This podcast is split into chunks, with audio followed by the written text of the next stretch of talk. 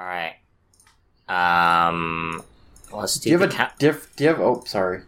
What? Go ahead. Go ahead. Do I have a what? No, we didn't even start yet. I was gonna say, do you have a different opening for this podcast? I I have some stuff written down. If that's what you're asking. Ooh, ooh, I like it. Oh my god, can you not die? Actually, no, that would be really good press. Can you Yeah. die? The first gonna- podcast. Who's gonna publish it? This isn't live like Twitch. Someone has to publish it after you're dead. WikiLeaks. WikiLeak, live leak. Mm-hmm. Get Julian Assange to do it. Pornhub. Welcome to Viewport Relay, a bi-weekly gaming podcast where we go over news, random stuff, and just, I guess, our lives, right? Yeah, that sounds decent enough. My life or your life? Our lives. Oh. Sorry, I put our lives as our point. We're just we're just a sentient being that all share the same life. Mhm. Yep. Um, I'm one of your hosts, Tristan Jung. And his I'm faithful. also Tr- oh, Oh. no! This Oh, See, is Tristan, this is up. why. This Oh, is why you time. need. This is why, Tristan. You should just introduce us. If you're the host. I'm one of your hosts, Tristan Jung, and I'm joined by Alex Nester and Albert Corsten today. Yo, what's up? What up, my boys and girls? So this is Viewport Relay, um, the premier flagship podcast for Viewport. Flagship. So, what is Viewport? What is Viewport, Albert? Well, a viewport is a window of sorts that you look through. Okay, I'm gonna kick you out of the call. What is Viewport, Alex? Oh, you know, uh, Viewport is just kind of your site where we look back on the various gaming news. We do features and various reviews of video games that we are playing currently. Uh, yeah. So, I mean, I, I think Alex kind of got it. Mostly got it. We're hey, I got it too. Okay, I got it too. Albert got it too. We're actually a, a, a window on a plane, um, and Hmm. we we're we're kind of like a gaming blog, I guess. We do reviews, features, and podcasts, and you're listening to one of them, I guess. Uh, you can find us at www.viewportgaming.com, and we're on all your favorite social media: Twitter, Instagram, Facebook, not Snapchat, um, at Viewport Gaming. If you wanna, if you wanna get your social media on. If you want to smash that like button, you gotta go there. Okay. It really helps us out. It really helps us out. Keeps the keeps the ball rolling. Keeps the money coming in. Keeps the views porting. Keeps the views porting. Yeah. Don't, don't close that viewport. Yeah. Leave it It'll- open. It'll get dark. It will get dark. Um, so if you listen to our other podcast, um, the Retrospective Collective podcast, you, I mean, if you're if you're a longtime fan of that, I guess, um, you you know that we kind of covered gaming news for a portion of it. We moved that here, um, and we also want to kind of talk about random random stuff in the gaming world. Who doesn't like talking about random stuff in the gaming world? So I'm gonna toss a, a segment at you guys. Oh, It's called "What Did You Play Last Week?" I know, very original. Hmm. You put a lot of thought into this one. I put uh, a lot of thought. Um, let's start with Alex. What did you play last week? Let's see. Last week, I would say the main thing that I played was probably uh, Zor Lane. oh no. oh no. Can you explain Azur Lane to our listeners? Oh yes, sure. I would love to explain it to our fresh bunch of uh, lovely faces. Azur Lane is a uh, Chinese-made game for mobile that is uh basically just boat girls. You know, it's kind of like Kantai Collection, but you know, a little different. It's got actual gameplay, so it's kind of nice. You can actually do stuff, and yeah, you just get your gacha on. Alex, I feel like like 90% of people don't even know what Kantai Collection is. Don't worry, we'll we'll attract the the demographic. Is this okay? I was gonna say, is that a demographic we want to attract? What what demographic? Where are we posting this? You know, I'm posting to my DeviantArt, my uh, Your Pixiv. yeah, my Pixiv, uh, my uh, my Nico channel Mm-hmm. in uh, 30 minute segments. Yep. All right, Albert. What did you play last week? All right, I got some spoiler alerts, but I'm playing Ni no Kuni 2. Mm-hmm. Check out my hot review when that comes out in probably a week or two from the day of this recording. Um, but other than that, TF2 had a pretty big competitive update, and I haven't been playing the competitive part, but they did some balancing on weapons, so I'm playing that a little bit. It's pretty fun. You know, TF2 is always, it's like, what's what, 10 years old now, 11 years old? It's fun to always just hop in and get a couple games in. All right. Um, and as for me, I guess the last game I played was Star Kirby Star Allies. Um, for review purposes, you can check it out at viewportgaming.com. You, It you was, made, uh, you made that sound horrible. You Well- were like, I played it for review purposes. Well, if you read my review, you could probably tell how much I love that game. But I mean, you played it because it's a Kirby game. Come on. I did, and then I was disappointed. Kirby, Kirby, Kirby no longer star of the show. Oh, Oh no. the the director uh, of the Kirby games, he, he keeps like liking our Instagram posts. I, I don't know what to. I I, I kind of want to message him, but I'm at the same time kind of scared. Maybe you can. Maybe he, does he still like our stuff? Because if he read your review, I don't. I don't know if he's gonna be liking our stuff anymore. No, he did. He he liked the post that said our review of Car- Kirby Star Allies is finally out. Oh, okay. So maybe he just saw the picture and liked it, but I I don't know. Maybe he's gonna contact you to help build the next Kirby game. Maybe. Yeah, maybe he's just a real fan of honesty. All right. Is it time for news? I think, you know, I think every day is a good day for news, but especially this day, and every day that this podcast comes out. Which is bi-weekly. Yes. Um, who wants to go first? All right, so I'll I'll explain the process. So we got like ten stories about, and we're gonna take turns rattling off these stories, and then we'll kind of talk about them, and then someone else will grab another story out of the bag. It's kind of similar to uh, the retrospective collective, how we did the news and that. If you were listening to those ones, um, but I I'll, I'll start because I've introduced everything, I guess. So, um, we will do. All right. Um, the first story we will do is so there was a GDC talk, um, by Mike Rose, and essentially it outlines that most of the games on Steam nowadays aren't making that much money, and a stat came out that um, the top 100 games on Steam made 50% of all money in 2017, not including microtransactions. Um, but obviously, the smaller games aren't going to have microtransactions, so that that number's not going to affect those. It would only affect games that potentially didn't make the top 100 in revenue, but like Dota 2, but Right. probably would have easily been in like the top 20. I mean, I think that kind of makes sense. Um, I, I mean, even from a personal point of view, maybe that's not the best way to talk about this, but I don't really look at indie games much anymore. And I guess the industry itself doesn't really look at indie games that much. Um, I, what was the last big indie game? Oh, you guys know? Uh, Big indie game. I mean, indie you- games now are kind of like kind of fad games, right?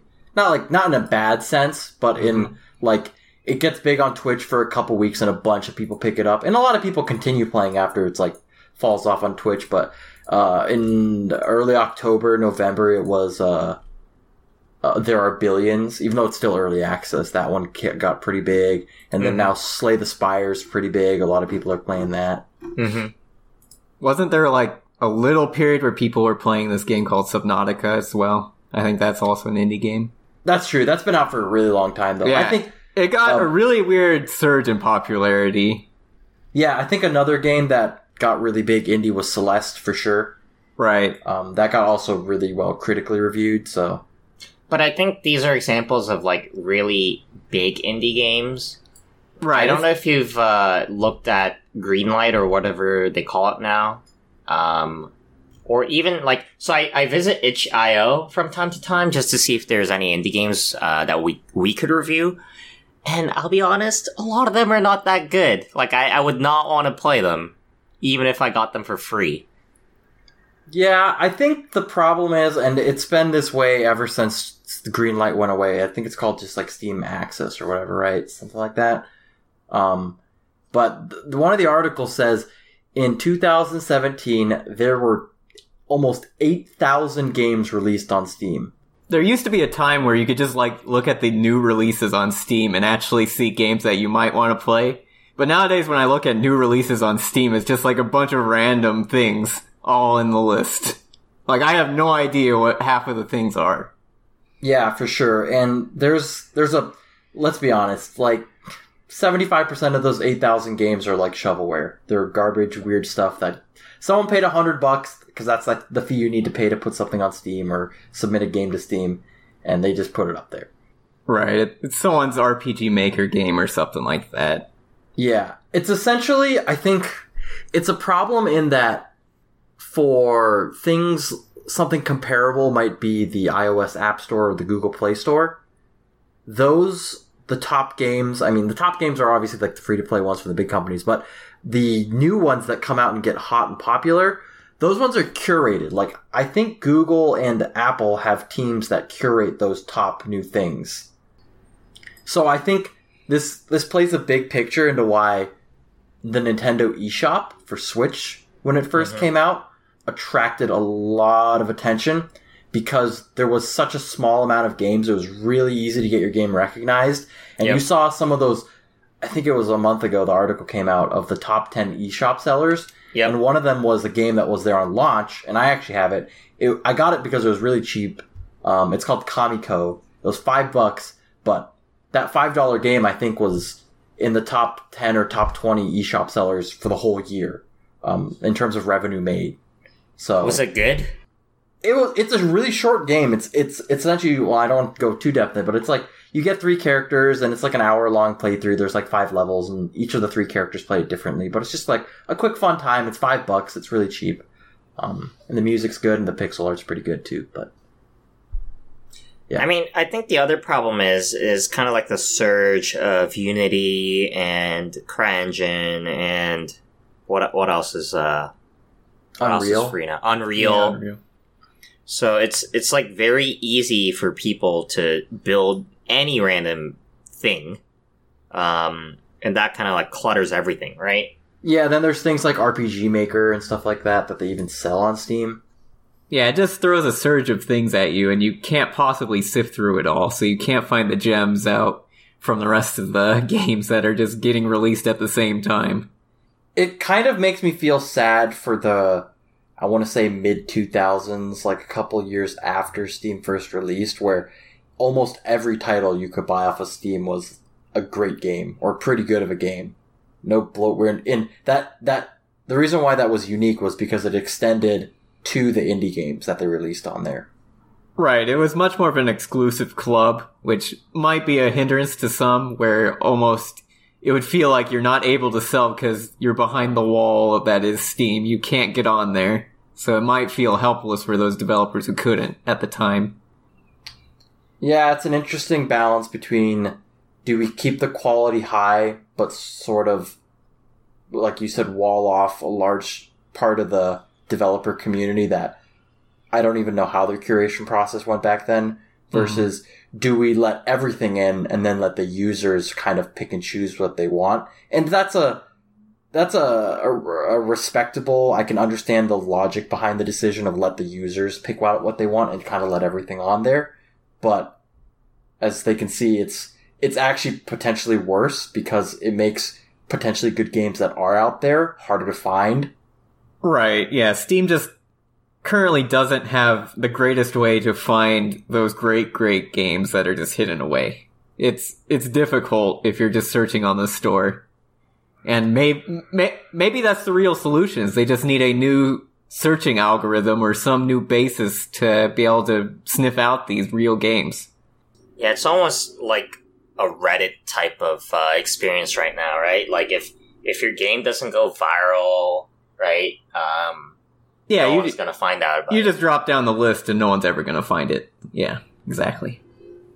Alex, did you want to go next? All right, so the next major piece of news we got going on is that Monster Hunter World finally released the Deviljho onto the world. And we love the Deviljho. It's the giant pickle. It's the T-Rex. He's going to crush you. He's gonna come out of the ground when Hell you're yeah. expecting it. You'll just be hunting uh, a Rathalos or whatever, and then just out of the ground, here comes the pickle. Yeah, I think Capcom is really showing their wheels here, and they they know how to. This is their new textbook of how they want, or there should be the textbook Monster Hunter World of how to create a game that has a lasting fan base and that doesn't have any pay to win weird microtransactions in it, and is just an overall good experience on how to make it. I like. I think people call it a lifestyle game, where it's one of those games where every two weeks there's an event you can get on like a new costume. So it kind of becomes part of your lifestyle where every two times a month, at the very minimum, you kind of hop on the game, do a couple monster hunts. You know, just keep the player base engaged.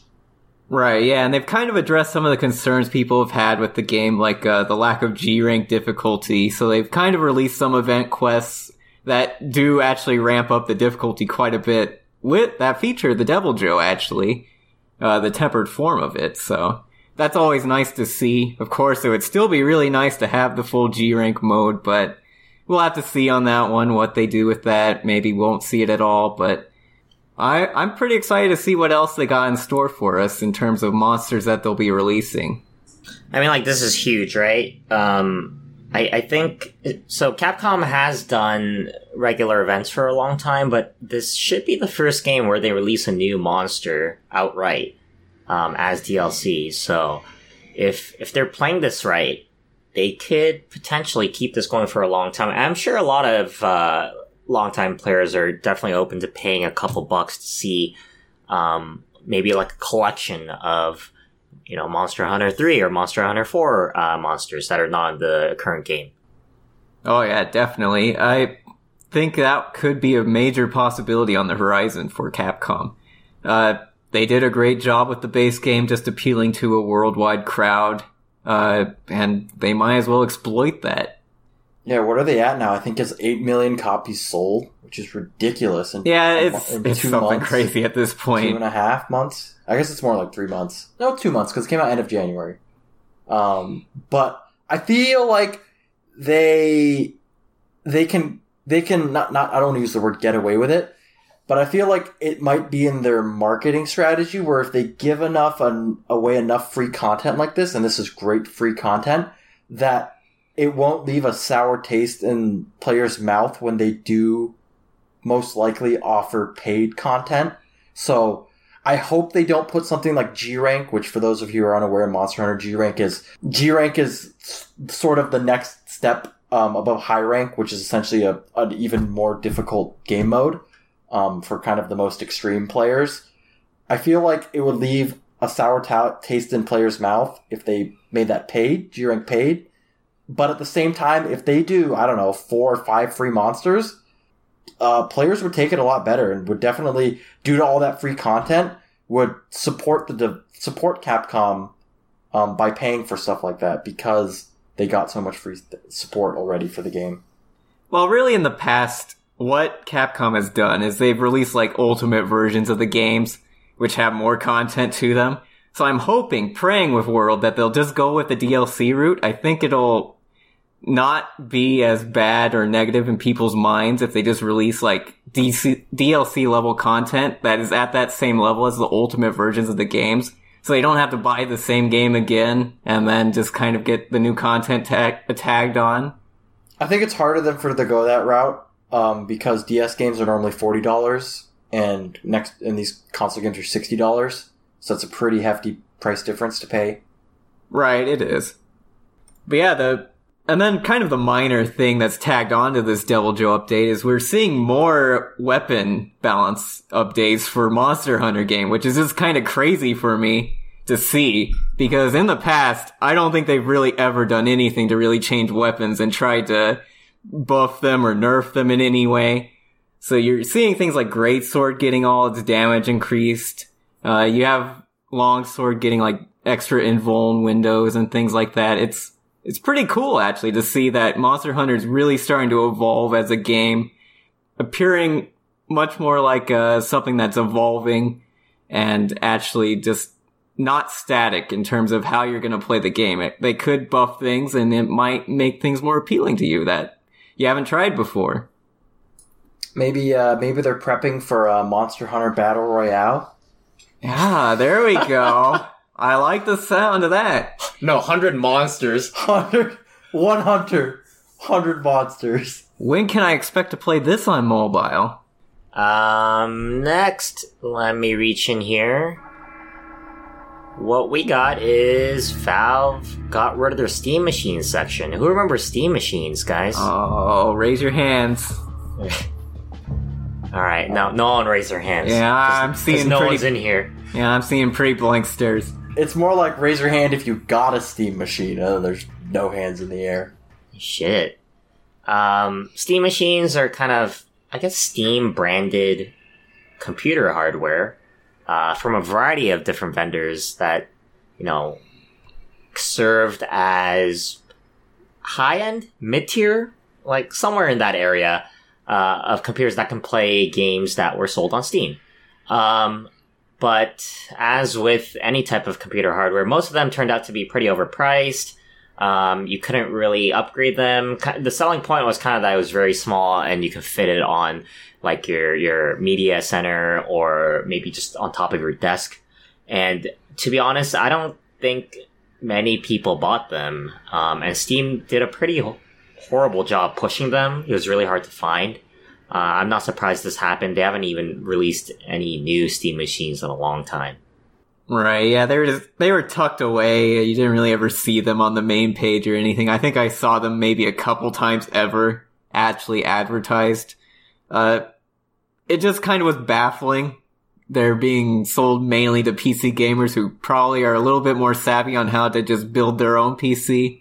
So it's confusing to me why they would even be offering these kinds of machines in the first place. Just didn't seem like the right market to be selling them in. It was. I think it was uh, the marketing strategy was flawed from the beginning in terms of how it came out. I think that players who wanted this, as Alex said, kind of already have a PC. So they wanted something more lightweight and not as expensive. And since Valve is a smaller company and they really couldn't well, I, I wouldn't say that they really couldn't, but I think the route they this is what they did is they partnered with like Alienware and a bunch of other uh, hardware manufacturers to make their own versions, and then they would sell those versions on Steam. Um, and due to that fact, a lot of them were pretty expensive. I think what they should have done is partnered with one vendor, sort of like the Vive, where they partnered with HTC. They should have Mhm. partnered with one vendor to make solidified maybe two versions, a mid tier like 300 to 500 dollar box and then a, maybe a high tier 800 for someone who's a console gamer and wants to get into PC gaming and wants a higher end. I don't think they should have gone the route where there's a lot of customizability, which kind of in one way speaks against the mantra of PC gaming where there you should have a lot of options unlike a normal console where there's the one option. But I feel like since these are pretty much consoles, that's kind of the way they should have gone. Because if they wanted customizability, someone would just make their own PC, like Alex said. So, Yeah, I mean, I, I, I think it, it it was aimed at a very weird group of people, but the lack of customization is what I I think killed it. Right? Like you're if you're gonna buy a Steam machine, you're probably not gonna be able to use it three three years, four years down the line. Um, especially if you, if you bought a mid tier one.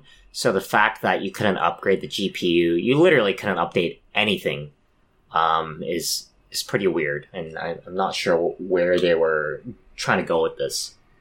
I just realized, and I think Valve almost killed off Steam machines themselves by releasing Steam Link, where you can literally have your PC and stream games to your TV, so you don't need one of these devices near your TV at your entertainment center.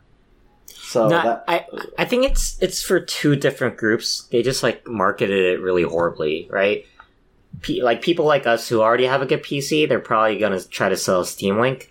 But people who are maybe on consoles and want to play PC games and don't know how to build a PC and don't want to spend money on like an actual build, that's what these were for. I I don't know. I, I'm yeah, I agree with that. Yeah, that's probably a smarter, maybe what their business strategy was for. Man, I don't know. Were these things even really marketed outside of Steam? Because honestly, I've never seen an ad for a Steam machine anywhere outside of Steam itself. Uh, you might have found it on Dell's website for Alienware for their True, models. yeah. Uh, maybe I think Gigabyte made one, but no, I mean not for the past couple of years. I would even say have they ran a ran an ad. I didn't even know honestly these things were still being made. Yeah, definitely. like I thought these died off long ago. Yeah, that was just the major thing is they just didn't get the proper visibility, I feel, in the early stages to ever grow into something that people could actually desire. I mean, I think I think desire was the bigger key. I don't know if if marketability and visibility was too much of a problem because I remember in 2000, I want to say 16 or 15 when these things first got announced, there was a lot of hype whenever whenever a news article came out saying potential Steam machine Steam box was the word that everyone used. Steam Uh, yeah. leak. And everyone got really hyped for it. And then they came out and the prices came out and everyone's like, "What what is this?" Yeah, This is way too much. yeah, when they saw the specs, it just didn't match up at all. Yeah, exactly. Well, I mean, I think part of it was this was part. I, I think Steam machines were part of their big trifecta of like Steam OS, Steam machines, and the Steam controller. Right. Yes, yes. It was. So they were trying to build like this ecosystem, but I don't think any of them survived. Uh, Steam controller a little bit, I hear, but But yeah, I mean, with with their recent move to developing games again, hopefully, I think kind of shutting these parts of their company down is a good idea. Just because you know they're they're not a huge company, they don't have a lot of people, so they might as well focus on things that they do well. Yeah, agreed. And I think that honestly, not a lot of this work was, as in in terms of the actual development of the consoles, was done in house. Um, so it probably wasn't sucking away too much of their time. But I feel like, like you said, they should stick to their guns, which is game development, and currently it's sort of VR and those tech those technologies. and most importantly, the summer sale uh, mini games on Steam. Oh yeah, and the artwork, the artwork. Hmm Gotta get my badges. Heck yeah. All right, so rolling into our next story, which is sort of a smaller blurb, but Nintendo for E3 this year will kind of be harkening back to, I guess it was two or three years, no, four years ago at their E3, where they're bringing a Super Smash Bros. tournament for Switch and a Splatoon 2 tournament. Um, and the Smash Bros. one will be on the, well, I said it, but it's the Switch version, not the Wii U version. And I they still haven't 100% confirmed yet if it's a new game or a sort of a di- digital deluxe port with new characters, but I'm hyped regardless. What do you guys think? Well, of course it's Smash Bros, so you know there's always a bit of excitement there, but uh, I I'm really hoping it's a new game. I don't want to see just a port of uh, the Smash for Wii U or anything like that. I I think it's time to move on and do something bigger. Um, if you've seen frame 6531 of the teaser video, um, roughly 500 pixels from the left and 300 pixels from the top, you can see that there's a malformed pixel there, which indicates it's a brand new game. So, Yeah, I saw that. Yep. Okay. And then, and then, everyone and then saw that, right? Herobrine returned from Minecraft or something too, right? Yep, yep. So there's no way this is a remake. Uh, Ah. No, I'm, I'm definitely hoping it's a new game. I really hope it's not a remake. And I'm excited for the tournament just because I want Reggie to go back out there and be like, I'm gonna kick your uh, bad word Buttocks. buttocks, and then he got his buttocks kicked.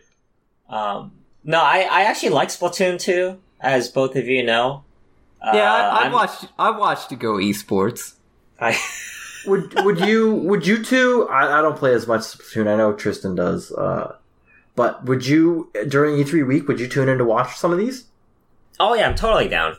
E3 tournaments are amazing. Like, these people, they're always dressed up in these like funky colors. They're yelling at each other, and you look at the screen and they're just like splattering paint. It's the weirdest thing ever. I like how they split the teams by countries too, because I remember last year was the Japan versus USA in the finals. Mm-hmm. That's always cool to see. I, th- I think it'll be a lot of fun. I'm pretty excited. Yeah, and, and Bill Trinen said that the structure would be the same as for for Smash would be the same as the one a couple years ago, and that one it was every player in the tournament at the beginning draws a random card, and they have to play that character for the whole tournament. Oh, And it's- damn. and it's pretty great because I mean, obviously they're they they're professional Smash players, so they adapt pretty quickly. But there's no it's truly established tier list, and there's going to be new characters obviously that they're going to showcase off in that, and so uh, it's always a fun way to see new characters in action. That I mean, e- although they haven't had much practice, it's probably a pretty high level of play regardless because they know most of the mechanics. Guys, I'm pretty sure somebody have said this on the internet somewhere. But what if it's like Infinity War or In- Infinity Warfare? Yeah, Infinity Warfare, and they bundle Melee HD with the game. What's Uh, Infinity Warfare. Call, Call of Duty. Infinite Infinite. Warfare. That's infinite. Infinite Warfare. Infinity War. I was like, are you trying to go like a weird Avengers. Avengers Call of Duty mix? The most ambitious crossover event in history, Call of Duty Cross Avengers. hmm Jeez, no one saw that one coming. Uh, I don't know. Do you want to try that again, or No, it's all good. Just go with it. What do you think? What do you think about Infinity Warfare?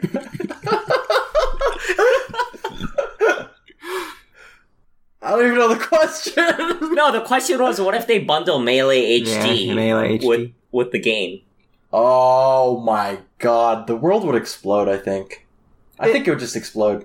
it'd be a nice gesture by Nintendo, I think, to finally uh, acknowledge that melee competitive actually exists and people like playing it. Uh, they've kind of ignored the whole melee competitive stuff thus far, so it'd be good to see them actually release an HD version that can work on a modern TV just fine. I feel like it would be well received, but potentially disastrous to pull off correctly because a lot of the mechanics in Melee were like bugs. So they would either have to reproduce them for the HD, because if they remove them, all the Melee professional players would be like, oh, this is horrible. Oh yeah, Nintendo would be insane if they removed things like wave dashing and things like that, L canceling and all the other moves you can do. But yeah, It is Nintendo. It is Nintendo, which is why I'm leery of that and why I'm so afraid of them ever releasing an HD version of Melee. Yeah, and I think I think simultaneously releasing that with Smash is probably not the best for market strategy because they might take copies away from each other. No, I mean it'd just be bundled. What, like maybe it had like an HD oh, mode Oh, okay. inside melee mode. Ooh, melee mode. Okay, Yeah. I, I could see. I could see a game mode. Okay, that that that resonates with me more than like a separate whole game bundled with it. Mm-hmm. Yeah, that'd be that'd be amazing. Alright, so in news of uh, Hajime Tabata, he's got his own studio now after doing some uh, Final Fantasy 15 action. It's a new studio called Luminous Productions, a very ominous name, but I think everyone will understand where it comes from. Uh, so it's got Tabata at the helm, but he's also going to be the director, and he's he's teasing some new uh, AAA pro- uh, titles. So, and he says it's going to be like new IPs. So, got any ideas what he could possibly be producing? Um. Okay, new IP, Square Enix. Mm-hmm. mm-hmm. That is something that they haven't done in a long time, or they that they rarely do. Ah, fair to say. Fair to say. Um, he did just come off of like a like a comrades binge, right? yeah, there was a major DLC update for that game or sub game. I don't even know what you want to call it at this point. So I'm assuming it's uh it's it's probably gonna be some some co-op Monster Hunter esque. No, actually, to be fair, I feel like Final Fantasy 15 at this point is basically Monster Hunter, like a really really bad Monster Hunter. No, I'd say that's completely accurate from what I've seen of Comrades. Sue me, I haven't played it. It Or is Monster Hunter just a really, really good Final Fantasy? Ah. Oh, thinking. I think Monster Hunter is more a fantasy not based on reality at all. So I have a question for you guys. Mm-hmm. Uh, I don't. How much do you guys know about Final Fantasy 15 development? Because I I heard before, I heard before someone was it Tabata who took over that the development it was just in development hell essentially, and then he was the one who took it up. Uh, yeah, Ta- Tabata eventually took on what will become Final Fantasy 15 and complete it. Uh, Okay.